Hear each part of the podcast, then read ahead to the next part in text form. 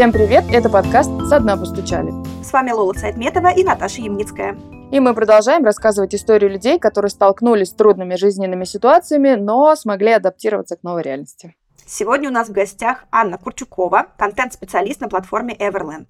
Аня получила несколько экономических образований, работала бухгалтером и жила в Норильске. Но после того, как у нее обнаружили аутоиммунное заболевание, Аня переехала в Санкт-Петербург и сменила профессию. Ань, привет. Привет. И, кстати, это уже четвертая героиня, о которой мы рассказываем вместе с Эверленд. Ссылки на истории Светы Павликовой, Айслу Асан и Ульяны Захаровой мы оставим в описании выпуска. Ань, скажи, пожалуйста, когда ты поняла, что с тобой что-то происходит не то? что-то происходит не то, началось, наверное, в конце 2011 года, довольно внезапно, потому что перестали слушаться ноги. То есть я привыкла всегда, работа офисная, всегда надо выглядеть, дресс-код, каблуки, юбка. И тут вдруг ни о каких каблуках речи быть не может. Постепенно это лодочки, а потом уже и кроссовки. И что-то не так на протяжении, ну, наверное, полугода я как-то не очень понимала, что происходит, пока вот не дошла до понимания, что надо, наверное, идти к врачу. Что-то не так уже системно. А сколько тебе было лет в тот момент, когда ты обнаружила, что ноги перестают слушаться? 26. Если чуть подробнее, это в смысле тебе трудно ходить, или ты быстро уставала, или и то, и другое? Во-первых, это общая быстрая усталость, быстрая утомляемость. Утром ты проснулся уже уставшим. Ну, это признаки астении, это многим аутоиммунщикам, те ребята, у кого рассеянный склероз, очень распространенное заболевание. Вот это очень известный признак такой. А по поводу ног, это как вот если вы присядете сто раз, ну ладно, 50, 50 раз присядете, а потом покрутитесь вокруг собственной оси, ну тоже раз 50. Вот это вот состояние у меня было в течение полугода. То есть оно такое, ноги вроде есть, но они какие-то не очень функционирующие. Как ты реагировала на то, что происходило? А мне некогда было реагировать. Я поменяла работу, собиралась выйти замуж, готовилась к свадьбе, и у меня еще параллельно, по-моему, еще тогда был актуален вопрос защиты диссертации. Мне некогда было реагировать. Да и, в общем, 26 лет, ну какие реакции? А скажи, когда ты все-таки пошла к врачам, ну там, не знаю, это Норильск, насколько я понимаю, я не знаю, как, как там с медициной, но в целом а, было ли какое-то хотя бы понимание, типа, о, сейчас мы разберемся, что-то сложное, или там не придумывайте, все ерунда. Нет, это у вас переутомление.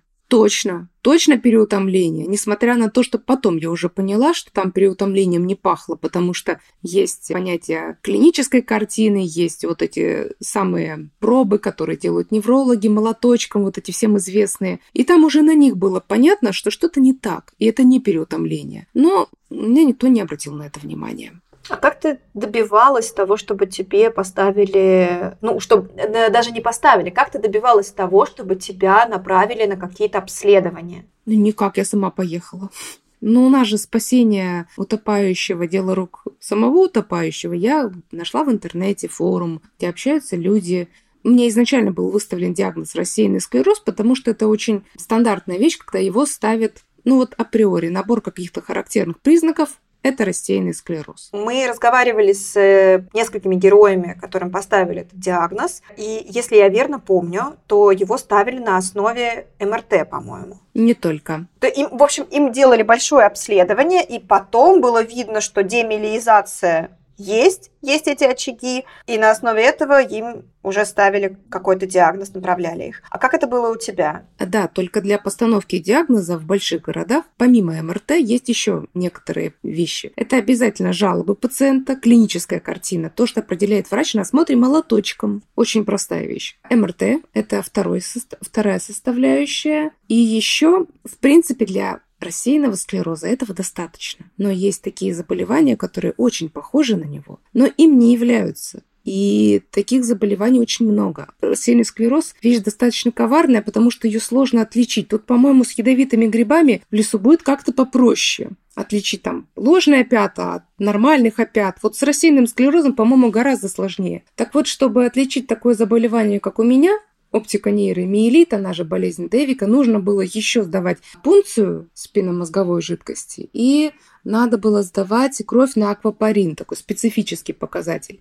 В стандарты медицинского обслуживания это не входит. Соответственно, никто из врачей мне это не порекомендовал и не посоветовал делать как-то платно. Это я уже потом нашла в интернете, я нашла форум, я нашла учреждение науки в Санкт-Петербурге, Институт мозга человека, который занимается сложными случаями, случаями, с которыми не разобрались врачи в регионах, что-то непонятное, диагноз выставлен, но лучше не становится, терапия не подходит. Со мной что-то происходит, никто не может понять, что.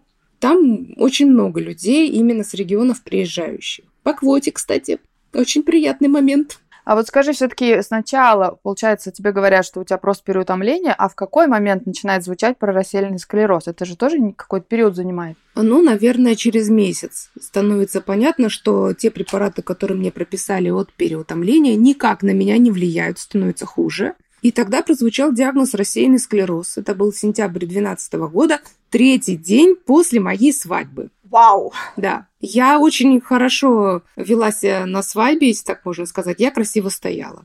Больше я не особо что-то могла, потому что ходить уже особо не получалось. Ты в лодочках была на, на свадьбе или в кроссовках? В лодочках. Надо было быть в кроссовках. Но это уже потом поняла. Все умерялись, что жених носил невесту через все лестницы. Никто не знал, что невеста, собственно, просто не может по ним уже подниматься. В сентябре 2012 года прозвучал диагноз рассеянный склероз. Получается, в январе уже 13 я поехала уточнять в Москву и сделала очень большую ошибку. Я уточняла у одного врача. Надо было брать не одного врача, а трех. Надо было брать трех специалистов. Наверное, очень многие об этом говорят, что два мнения обязательно совпадут, и они будут верными, а третье, ну, скорее всего, разойдется. Вот я уточнила у одного врача, он сказал, не, это точно рассеянный склероз, он странный, но это рассеянный склероз. Ну, вот так я получила свой неправильный диагноз, с которым потом жила 4 года, и 4 года неправильно его лечила. Ну, надо здесь дать небольшую поблажку тому специалисту, не будем уж его там, чтобы он в аду горел. В шестнадцатом году, когда это все происходило, на стыке 16 и 17 такой тип заболевания, такая нозология, как оптика нейромиелит в России, еще практически не был выделен, еще не был известен. А вот в Институте мозга человека в 17 году его узнали. Даже, получается, ну да, в 16-17 году уже узнали. А когда я ездила ставить в Москву, это получается стык 12 и 13, тогда еще он был неизвестен. А как реагировали в твоей семье на то, что с тобой происходило? Твои родственники, допустим, родители, твой партнер, который стал мужем довольно быстро в этот период? Спасибо ему большое за это. Он до сих пор мой муж. Родители реагировали, конечно, это был для них шок. И эта шоковая ситуация постановки диагноза кому-то из родных, она вводит в ступор не только того, кому поставили диагноз, потому что сейчас я сижу такая умная и думаю, надо собирать мнение трех специалистов, надо делать это, надо сдавать вот эти анализы. В тот момент постановки диагноза это была паника, что делать, куда бежать. И я так понимаю, что мои родители были в таком же состоянии, потому что никаких мер они не приняли. Человек 26 лет – это еще тот возраст, когда его можно взять, грубо говоря, за шкирку и сказать «поехали в другой город, ставить тебе диагноз». Ничего они не сделали, не видно, тоже были в состоянии аховом, как и я. Мама постепенно приняла это состояние. Доставалось ей, конечно, очень сильно, потому что клиническая депрессия, потому что срывы, тяжелое мое состояние, из которого меня выводила служба медицинской психологии. Довольно легко, кстати, вывела, но тем не менее, плохие настроения, срывы, капризы, скандалы, все было. Спасибо маме, что она это все выдержала мужу спасибо, что не убил меня в процессе всего этого. Потому что, ну, это первые полгода после свадьбы. Обычно в этот период люди не сталкиваются с такими проблемами. А мы столкнулись. Он реагировал очень терпеливо, ни разу мне ничего не сказал. И я его как-то даже спросила, причем, кстати, недавно, мы уже 10 лет женаты, я спросила, скажи мне, пожалуйста, почему вот в тот момент острый ты не развелся со мной, ничего не сделал? На что он так спокойно сказал, да я не видел повода, в общем-то. Я же тебя люблю, и болезнь в данном случае ничего не меняет. Я же люблю тебя, а не болезнь.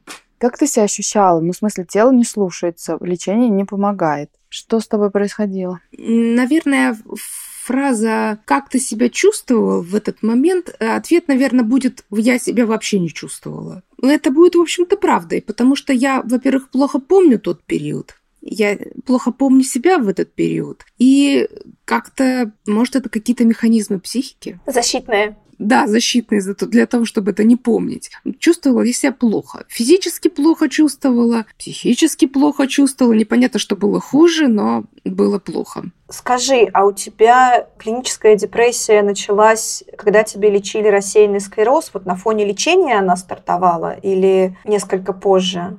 Она стартовала незаметно, плавненько после момента постановки диагноза. Когда первично его поставили в Норильске на третий день после свадьбы, мне показалось, ну, как очень многим кажется, что это ошибка. Такого быть не может вот эта знаменитая шкала принятия горя, вот я была в стадии отрицания. Нет, такого не может быть, это явно ошибка. Но когда я поехала в январе 13 в Москву, и там сказали, нет, это не ошибка, вот тогда меня накрыло. Как это было, помнишь? Я не помню, как это началось, но я очень хорошо помню, что в расцвет своего состояния, вот прямо такой, когда я уже была прям на пике депрессии, я помню, что мой день проходил так. Я просыпалась, у меня стоял ком в горле, он не давал мне есть, пить нормально, ощущения голода не было. Я очень сильно похудела в тот момент. Мне даже дышать было сложно, потому что дыхание было таким поверхностным, неглубоким. Кстати, тоже, по-моему, это признаки депрессии. Я целый день, я была, естественно, на больничном, потому что неврологи, увидев мое состояние, побоялись меня выпускать на работу в таком, и слава богу,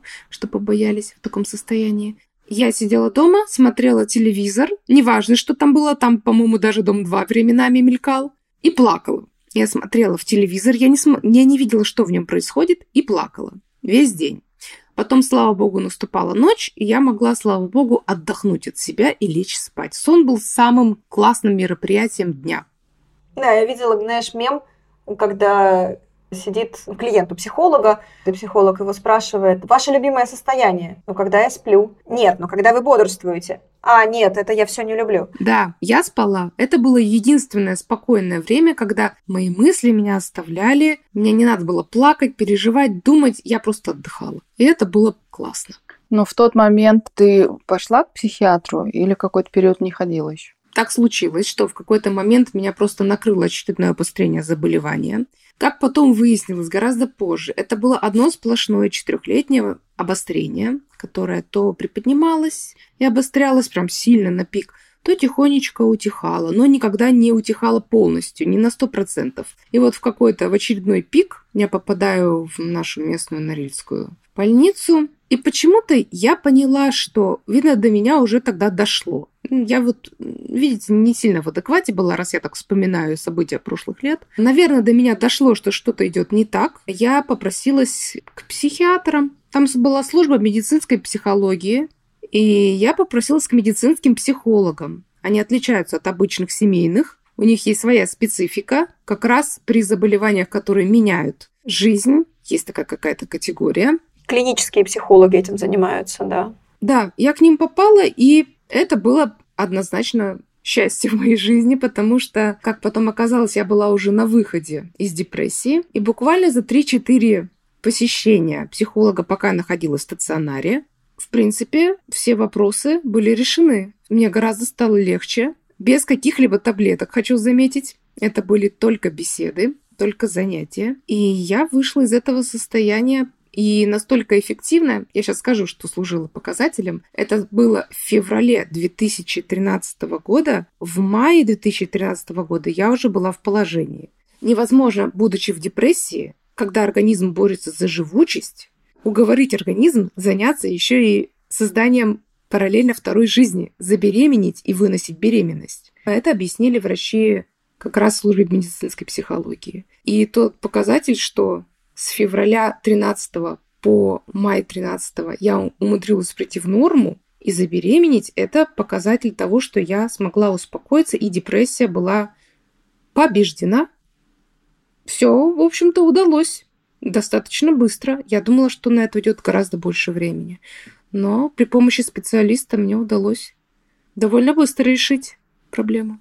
А можешь рассказать, как выглядела обострение в твоем случае? Что это было такое? Ну, какими-то простыми словами, чтобы поняли те, кто не знаком с медицинской терминологией. Обострение.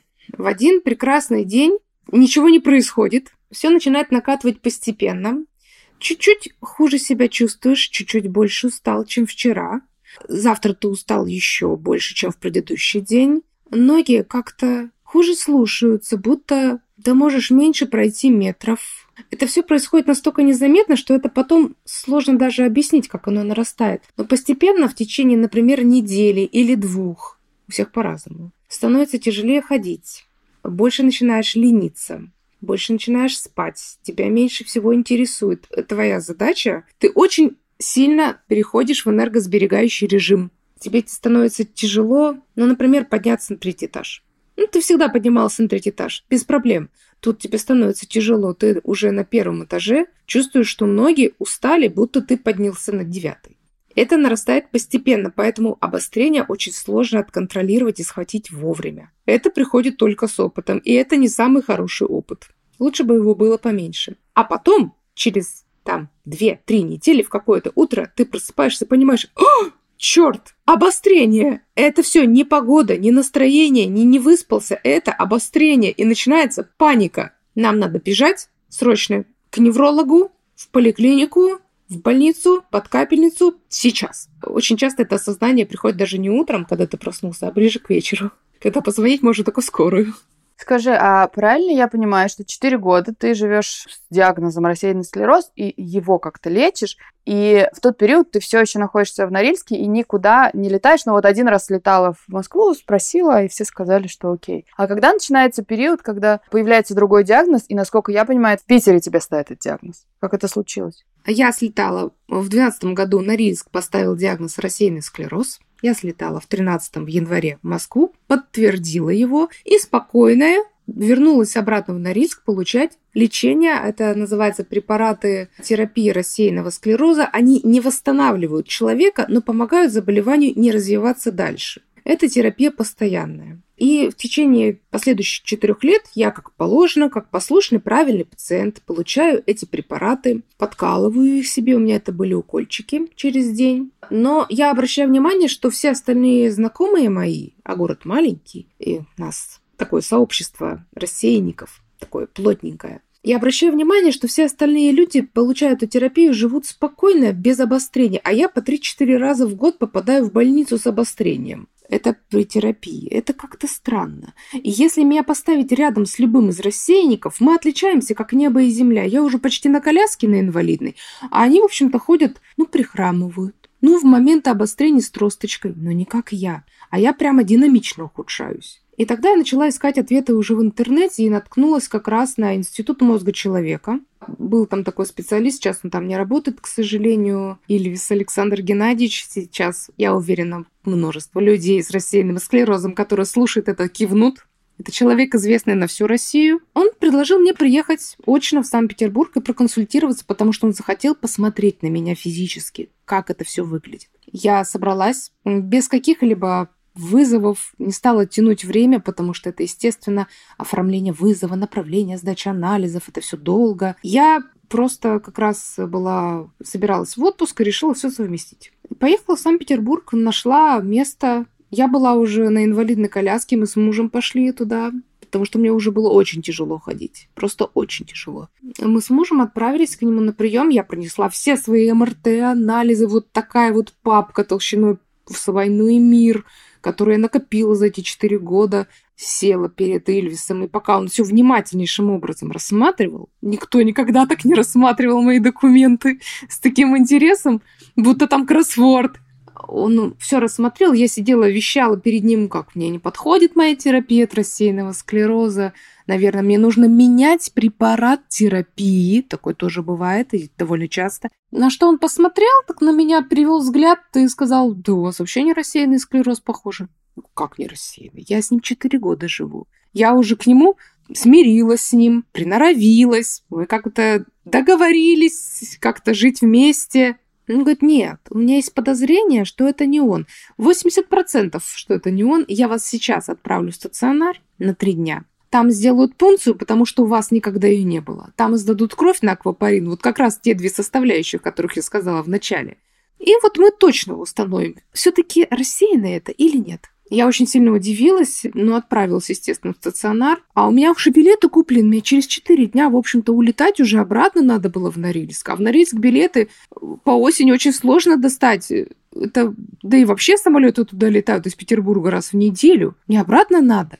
Мужа отпуск заканчивается. Он говорит, мы успеем, мы все успеем за три дня. И за три дня мне поменяли диагноз. Оказалось, что у меня на самом деле не рассеянный склероз, и пункция, и аквапарин это подтвердили. Оказалось, у меня оптиконейромиелит и препарат, который я как терапию колола себе в течение четырех лет от рассеянного склероза, мне противопоказан. Он ухудшал меня четыре года и стимулировал обострение. А я, как послушный пациент, его колола. А все из-за неверного диагноза. Что с тобой было, когда ты об этом узнала? У меня, кстати, день рождения должен был быть через день. Я его, я даже своего дня рождения не помню, как мы его с мужем провели. Очень хорошо помню, что диагноз поменяли 1 сентября, 2016 года. А вот как и свой день рождения 4 сентября 2016 года провела, я уже не очень помню. Шок – это не то слово было. Я еще, наверное, не очень понимала, что 4 года я лечилась неправильно, и, по сути, как бы мы залечивали и усугубляли течение болезни. До меня это доходило уже потом, в последующие годы, что когда я встретила, после, забегая вперед, скажу, что теперь в Институте мозга я появляюсь регулярно, когда жила в Норильске, раз в полгода я появлялась на терапию другую, назначенную там. Теперь, будучи в Санкт-Петербурге, я появляюсь там два раза в неделю.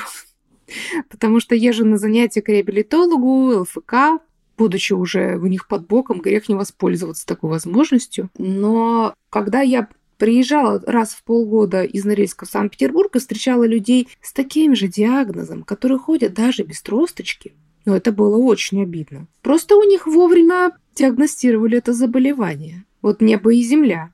Они ходят нормально. Ты не хотела с ними судиться? С врачами? А за что?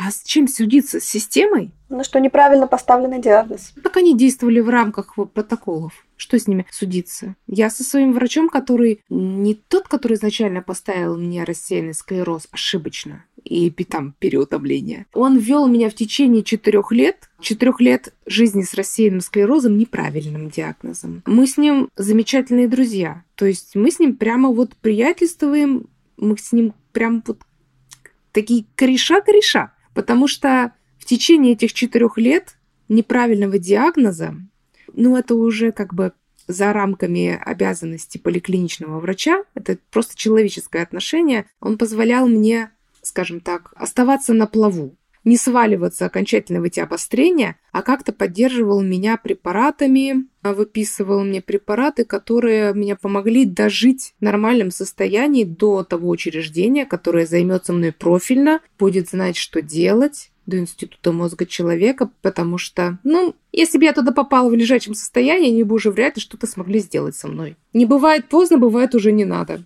Тут сложная история, там не с кем судиться. Тут этот вопрос даже поднимать бессмысленно. Ну и плюс, если ты говоришь, что про тот такой диагноз не знали еще в те годы, я думаю, что вы не нашли бы и другие врачи. Хоть Питер, хоть Москва.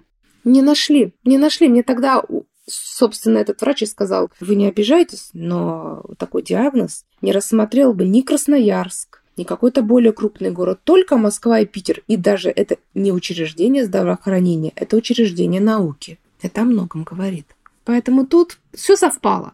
Тут не, нельзя сказать, что это некомпетентность врачей, залечили, ух, они плохие и так далее. Это еще и такой момент, что заболевание было в стране толком неизвестно. А скажи, пожалуйста, а почему ты ездила в Питер получать лечение, а нельзя было это лечение получать в Норильске? Мне предлагали это лечение. Ну, во-первых, в Норильске не было опыта применения подобного препарата. Это раз. Во-вторых, я в Норильске была единственным человеком с таким диагнозом. Это два. И мне очень не хотелось, чтобы местные врачи на мне тренировались и ставили, получали опыт недостающий, потому что, на мой взгляд, они уже потренировались, у них была возможность ставить правильные диагнозы, направлять меня на диагностики, они этим не воспользовались, поэтому дальше я уж как-нибудь сама разберусь, где мне лечиться. Ну, я скорее, знаешь, про финансовые затраты. Ну, в смысле, ездить каждые полгода как бы жизнь дороже.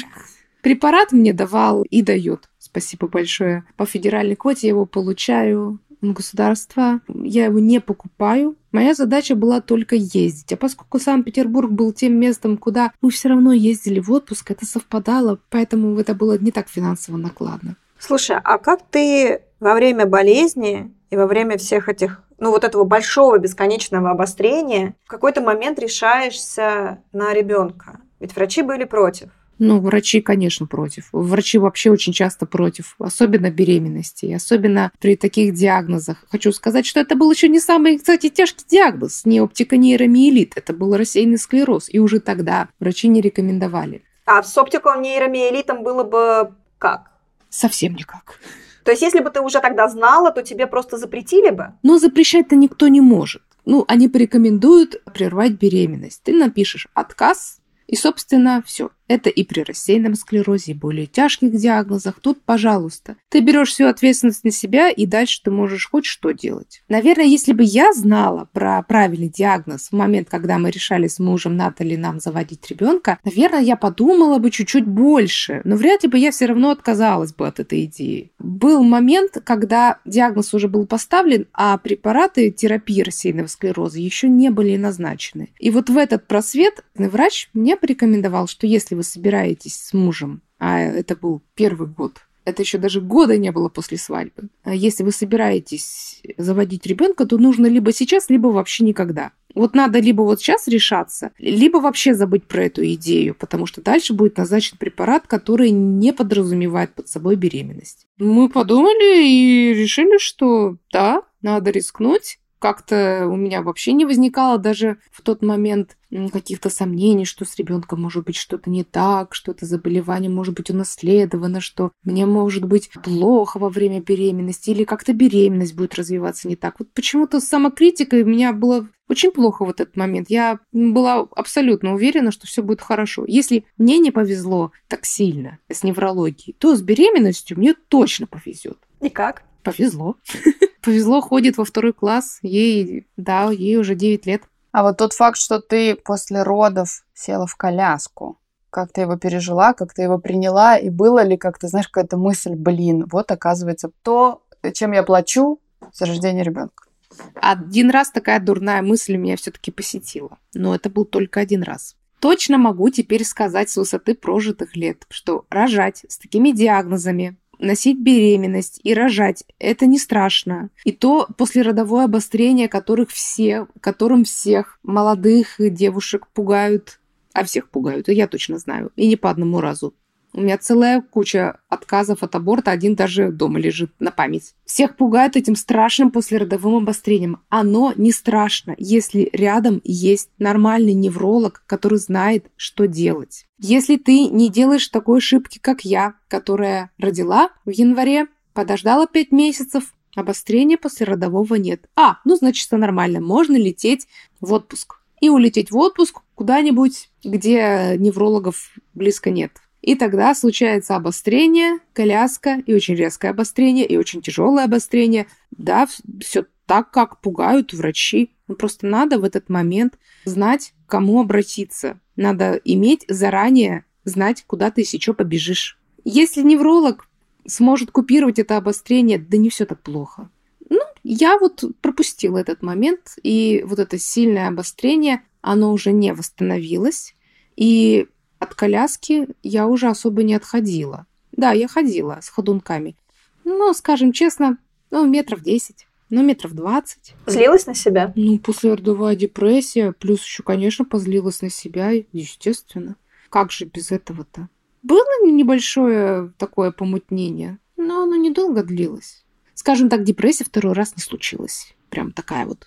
Из-за заболевания, о боже, что я сделала с собой. Нет, а когда ты решилась на переезд в Питер, что вот ты не просто будешь летать, а теперь ты еще и поедешь туда. Я просто, когда читала твою историю, я так, окей, ты на коляске, у тебя маленький ребенок, ты переезжаешь в чужой город, а муж остается работать, ну, заканчивать работу в Норильске.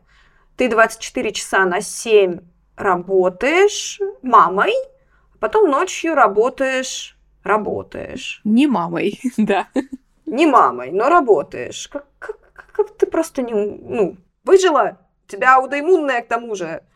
Как ты выжила вообще? Давайте контекст просто внесем. Сколько было ребенку на момент переезда? И тут еще важно, я бы, э, знаешь, спросила, как сначала ты справлялась? Давайте бьем, да, бьем на, на этапы. Сначала сколько было ребенку, когда вы решились на переезд? Я решилась на переезд. Муж подтянулся и принял это как неизбежное зло. Понял, что меня уже не отговорить. Стоит сказать, что Норильск – это город все-таки временщиков. Мы все очень любим свой город, и все мечтаем из него рано или поздно уехать. Идея уехать у всех, поэтому идея уехать и в нашей семье была тоже.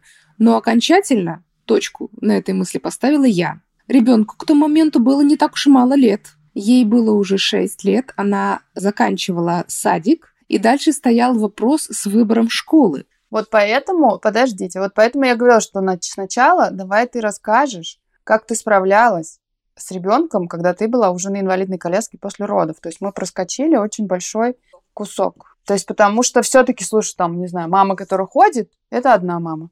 А мама, которая на инвалидной коляске, это другая мама. Я жила в Норильске после того, как родила ребенка. Жить в Норильске с такими проблемами ходьбы, как у меня походки, по сути отсутствующая, это жизнь в четырех стенах. По сути, я никуда и не выходила.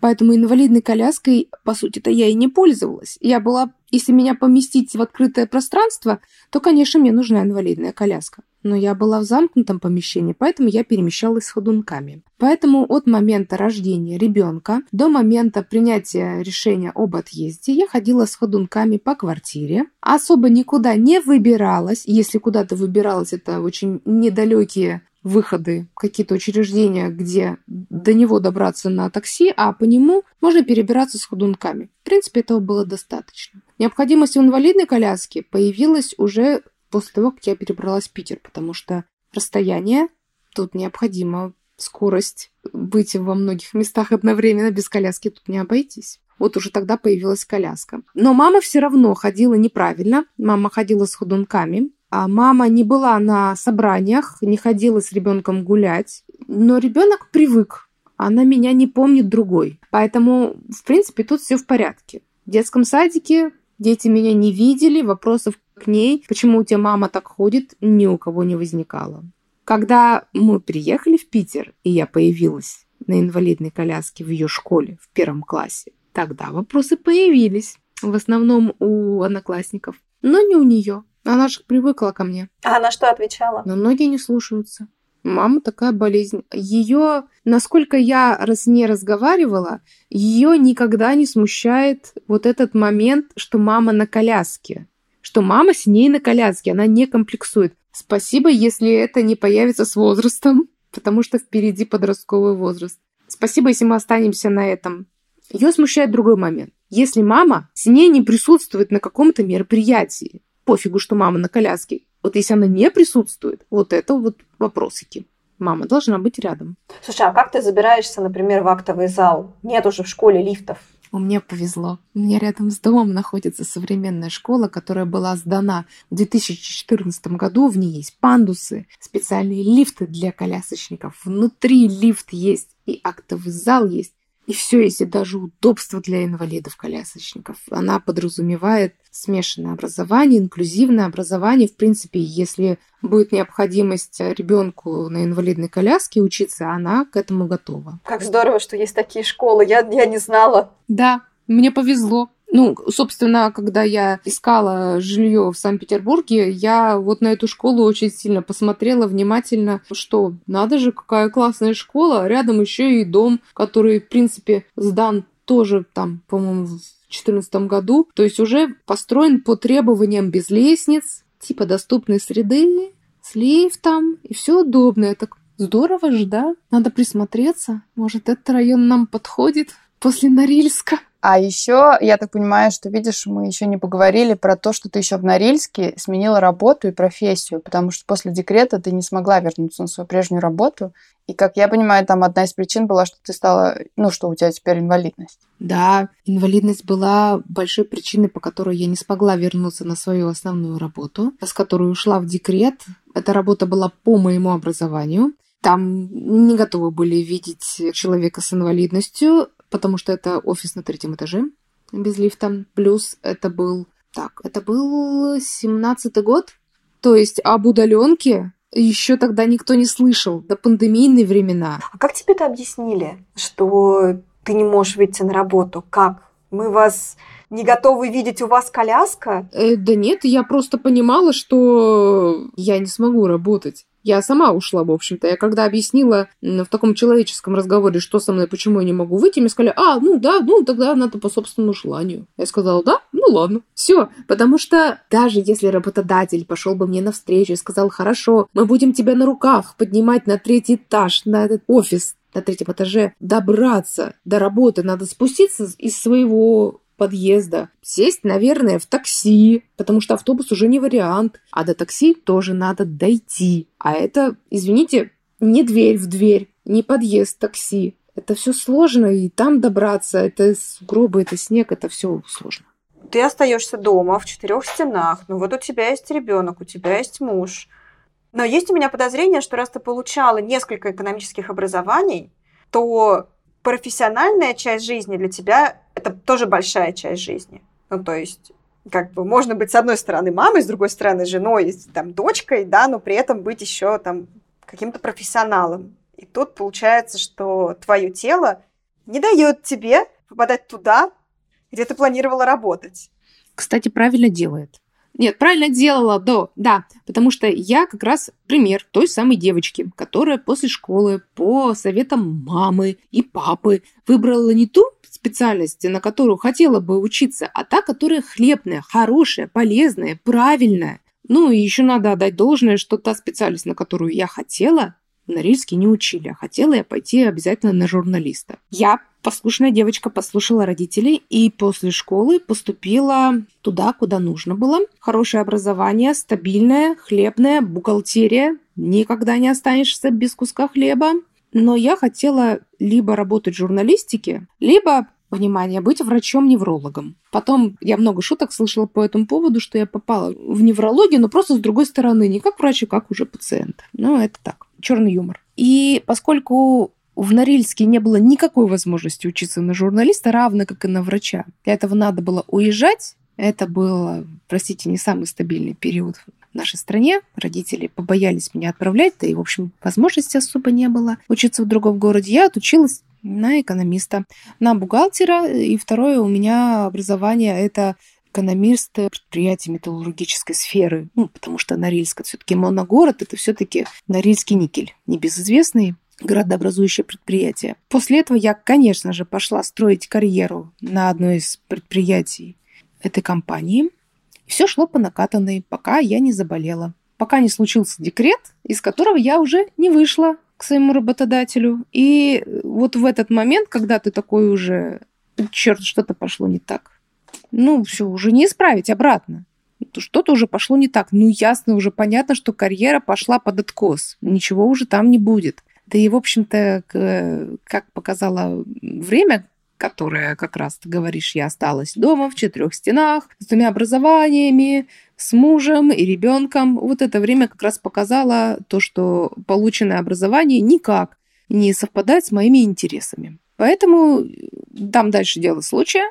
Моя знакомая работала журналистом э, в местной газете, пришла ко мне как-то вечерком с бутылочкой слабого алкоголя и пожаловалась на то, что Новый год, там какая-то дата была, не помню, какой-то профессиональный праздник, э, и надо было писать что-то хвалебное в адрес наших местных врачей. Я не знаю, что писать. Все их ругают. А мне надо писать хвалебное. Елки-палки, что делать? И я ей предложила, хочешь, я за тебя напишу. Она согласилась. Это прокатило, пропустила редактор, Потом она сказала, слушай, ну раз такое дело, не будешь же ты постоянно литературным негром. Бери свои какие-то вещи, которые ты писала в стол, что называется, и иди к нашему редактору или отправляй их, если не можешь идти. Ну, собственно, так я и сделала. Я отправила их. Я оказалась партизаном э, в местной газете, таким корреспондентом, который не появляется в редакции, потому что там лестница, но зато о котором почему-то знала очень много сотрудников редакции. Я никого не знала, но все знали меня. И я несколько лет так проработала в газете. И я помню, что самое классное, что мне там получилось сделать, я была внештатником. То есть я получала очень мало. Но это была работа для работы. Это была работа для организации жизни и для понимания того, что ты вообще как-то существуешь помимо дома четырех стен. У меня была своя рубрика, как раз появился нормальный, приличный интернет в Норильске, не спутниковый. И стали возможны звонки, по мессенджерам. Это было потрясающе. Можно было позвонить в любую часть света, и я созванивалась с норильчанами, которые уехали не просто в другие города, потому что таких очень много, а в другие страны. Я уже не помню, как называлась рубрика, то ли «Норильчане мира», то ли как-то так, но смысл был, что я звонила в Австралию, в Японию, в США, еще куда-то, по европейским странам, ну, потому что, ну, Япония с Австралией, это было самое интересное. Таиланд, Вьетнам, вот это было прямо вау. Это было прямо классно. Ну, а потом, поскольку газета была бумажная, и была она не государственной, она прекратила свое существование. Меня попытались переманить в другое издание, но я не хотела в него идти. И осталась работать на просторах интернета. Благо есть социальные сети, благо ведение социальных сетей еще кому-то нужно. Я осталась работать там. Это как-то напоминало журналистику до тех пор, пока я не уехала из Норильска и уже не, не познакомилась с Эверлендом, где у меня появилась возможность заниматься именно той журналистикой, к которой я шла все это долгое время.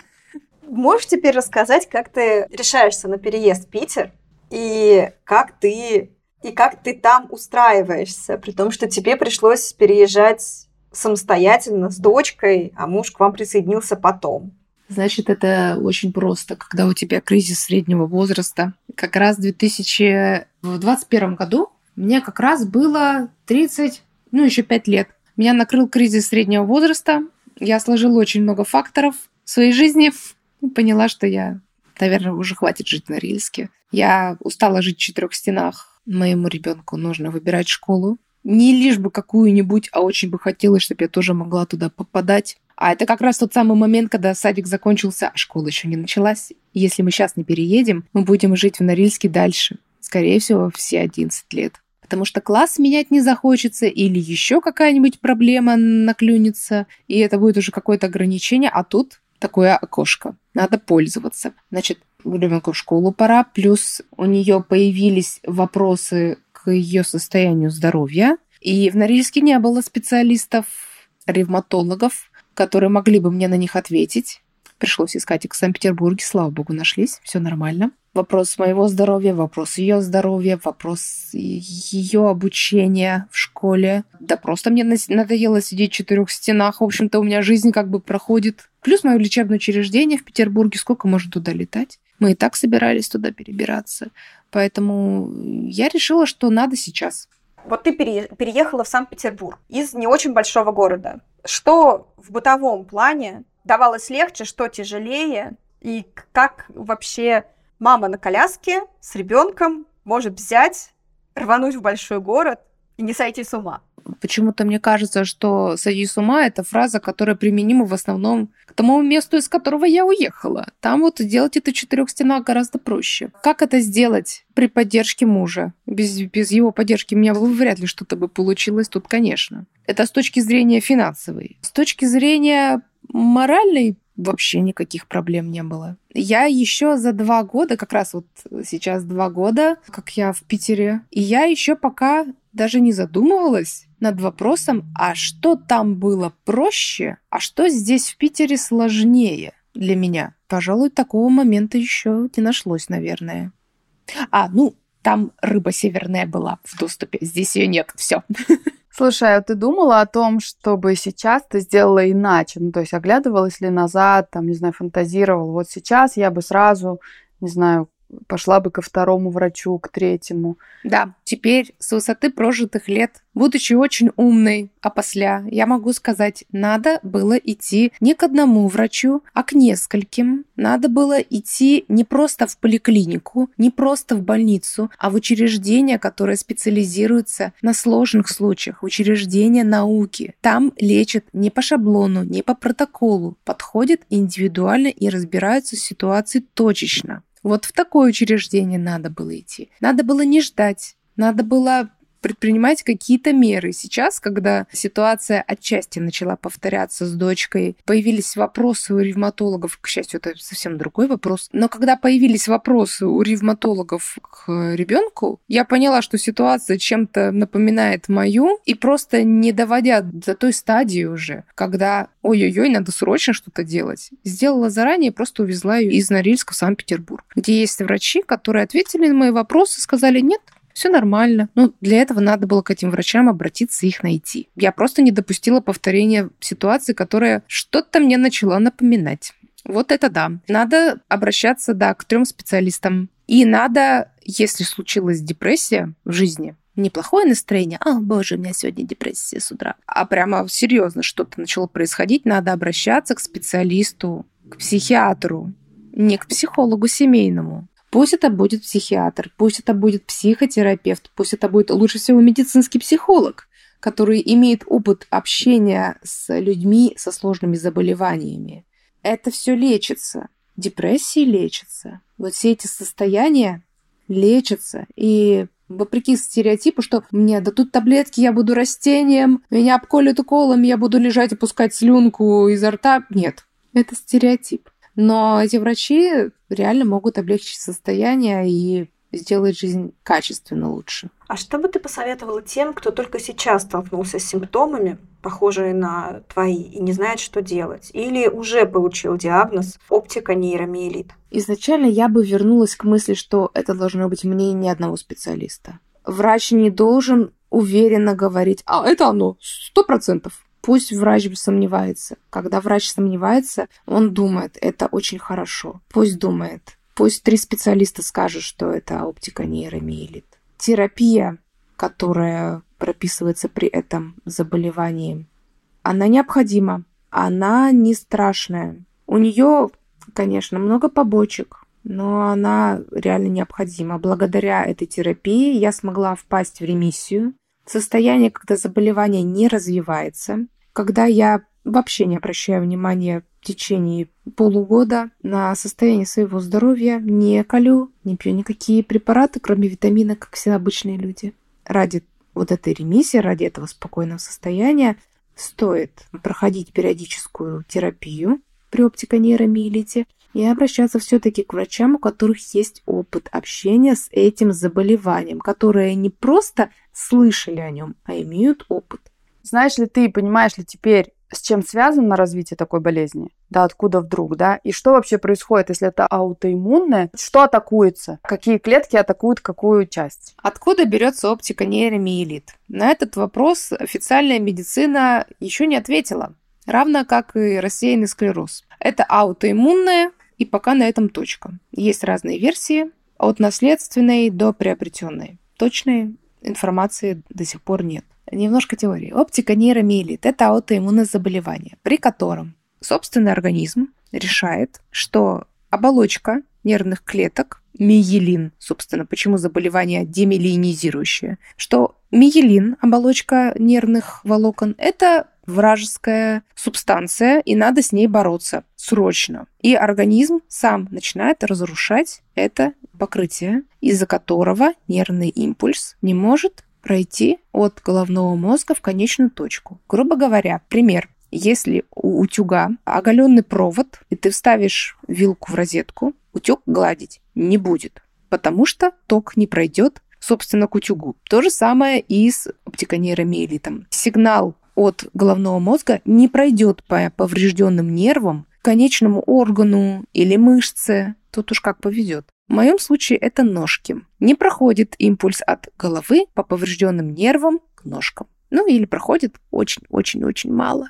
Терапия, которую ты получаешь сейчас, она по назовем это свойством, близка к тому, что делают при рассеянном склерозе, то есть не может помочь восстановить утраченные функции, но позволяет сдержать болезнь, чтобы она не давала обострений и не ухудшала твое состояние дальше. Да, по этому признаку она абсолютно повторяет терапию при рассеянном склерозе, пока медицина не придумала способа восстановить эту самую миелиновую оболочку, но как притормозить заболевание, ввести его, его в ремиссию, чтобы оно не развивалось, это можно. Собственно, этим мы занимаемся.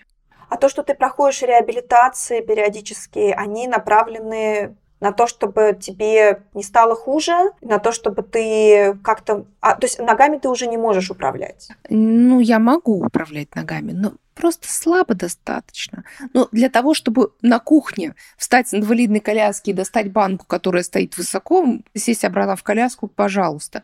Ходить по лестницам, выходить из дома нет только коляска. Верно ли я понимаю, что реабилитация не поможет тебе ходить никогда? Или это возможно спустя 20 лет? Нет, оптика нейромиелит – неизлечимое заболевание, которое, как его не реабилитируй, как его не откапывай какими-то сосудистыми препаратами, не втирай в него витаминки. Нет, на сегодняшний день это заболевание невосстановимо. Сейчас мы напугаем всех, кому поставили этот диагноз. Ну почему мы, может быть, не, не, не то чтобы напугаем, ну то есть когда мы говорили там с ребятами про рассеянный склероз, они говорили, что не ждите, например, там как условный я, идите к врачам, потому что чем раньше вы начнете лечение, тем в лучшем состоянии вы будете продолжать жить. Потому что то, что вы уже утратили, вам терапия не вернет. Да, не вернет, все верно.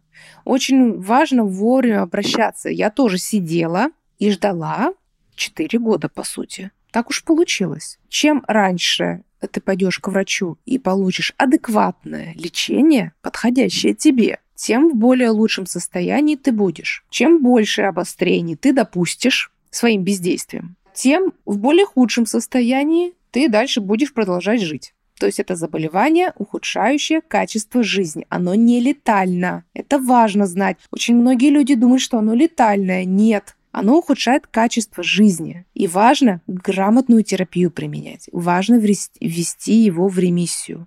Как ты это заболевание приняла? Потому что сейчас ощущение, что ты ну, вообще очень позитивно, и когда вот я пытаюсь тебе задать какие-нибудь вопросы, я их очень люблю, я вечно докапываюсь до героев с вопросами, ну, а как тебе это? Мне интересно, как человек выбирался с, не знаю, попал в пучину отчаяния. Я была в пучине отчаяния, все правильно. Вот мне вот это интересно, в какой момент ты от отрицания перешла к, не знаю, торгу, какому-то гневу, а потом дошла каким-то образом до принятия и стала звучать вот так, как звучишь сейчас, что Питер – отлично, там дочка где-то появляется – отлично, реабилитацию прохожу, врачи молодцы. Ну, то есть вот это какое-то такое состояние дзена, но со стороны так кажется. Хороший вопрос. Периодически попадаются люди, которые такие суперкорректные. Буквально вчера меня таксист спросил, и как вам живется без ног?